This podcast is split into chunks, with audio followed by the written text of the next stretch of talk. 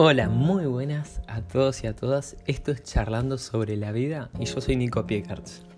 Hoy vamos a hablar del cambio. ¿Qué es el cambio? ¿Qué conlleva un cambio?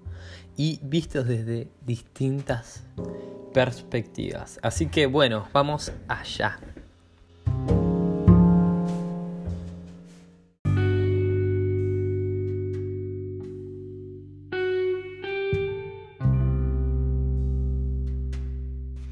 El cambio es algo por lo que todo pasa y está pasando. En la vida hay un constante cambio. La Tierra nunca fue la misma. Vos tampoco estás en constante cambio. Las épocas, todo está cambiando. No hay nada que se salve del cambio. Pero, ¿qué es el cambio? La palabra cambio denota la acción o transición de un estado inicial a otro diferente según se refiere a un individuo o a una situación.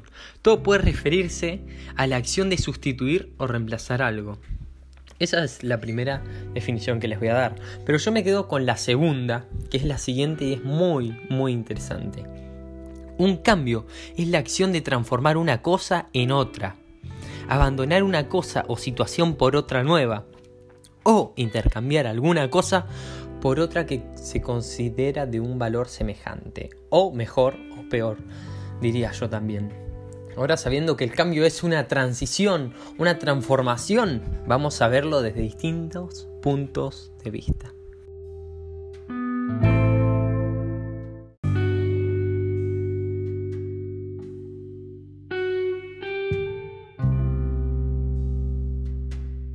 Antes de empezar a ver el cambio desde distintos puntos de vista, hay que saber estas dos cosas y tenerla en cuenta.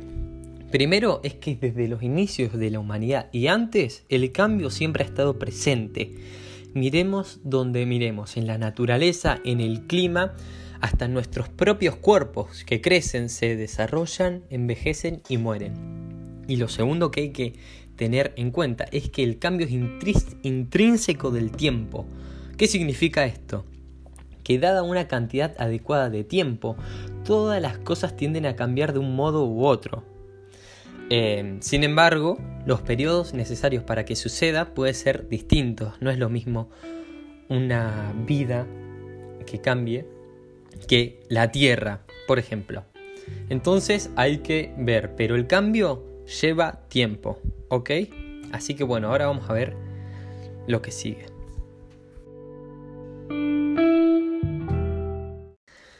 Desde el punto de vista filosófico, el cambio se puede ver de dos maneras, el cambio sustancial y el cambio accidental.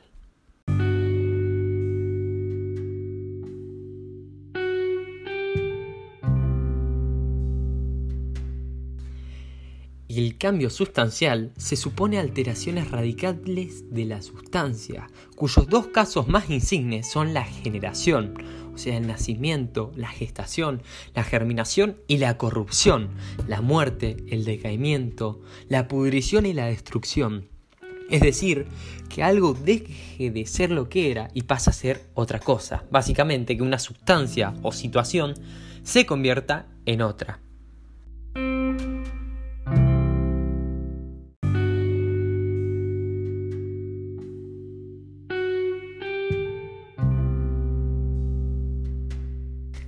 Segundo tipo de cambio que ve la filosofía es el cambio accidental, que apenas altera un aspecto o accidente de las sustancias, dotándolas o restándoles alguna característica, pero dejando intacta su esencia. Son pequeños cambios, no cambia lo que realmente es. Este tipo de cambio puede ser local, cuantitativo o cualitativo, dependiendo si si se implica respectivamente un desplazamiento de un lugar a otro, el aumento o disminución de su cantidad o la sustitución de una cantidad por otra determinada, es decir, la sustitución de una forma accidental por otra. Por último, Aristóteles, aquel griego, nos ofrece también cuatro posibles causas de todo cambio. Estos cambios, el accidental, y el sustancial solo, según Aristóteles, pueden ser causados por cuatro causas. La material, la formal, la eficiente y la final.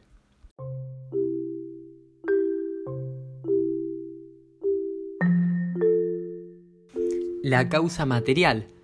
Con esta se debe a mutaciones de la propia materia, como la descomposición o la transformación interna. La segunda causa que planteaba Aristóteles era la causa formal, cuando previene de la esencia misma e inalterada de la cosa, pero se manifiesta en un cambio de forma o de forma aparente. Después está la causa eficiente, cuando es consecuencia de la acción de un agente sobre la materia, como un ácido que corroe el metal o un escultor que esculpe el bloque de mármol. Y la causa final, cuando la transformación se emprende con un fin determinado en la mira, es decir, cuando se tiene un objetivo específico que alcanzar. Entonces, básicamente, los cambios accidentales o sustanciales tienen una de estas cuatro causas.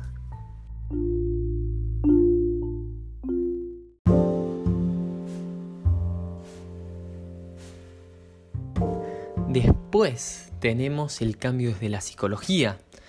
En psicología se entiende al cambio como una dinámica propia de los individuos, fruto de complejos procesos de autorrealización, de trauma o de mutación y, de la resistencia misma. Esto es el cambio comprendido psicológicamente como un proceso adaptativo de la mente humana.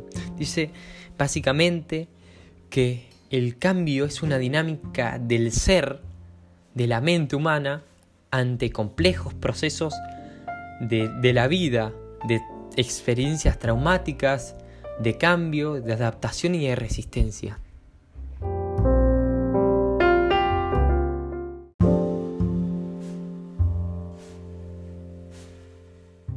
Es decir, hablando psicológicamente, que el cambio en realidad es la adaptación al cambio y no el cambio en sí, porque el cambio se produce en una realidad objetiva y exige de esta manera un cambio similar en nuestra psique, en nuestra mente, en nuestra cabeza. En este sentido, viéndolo así, aprender, para bien o para mal, no es más que una forma de cambio y consecuencia de este.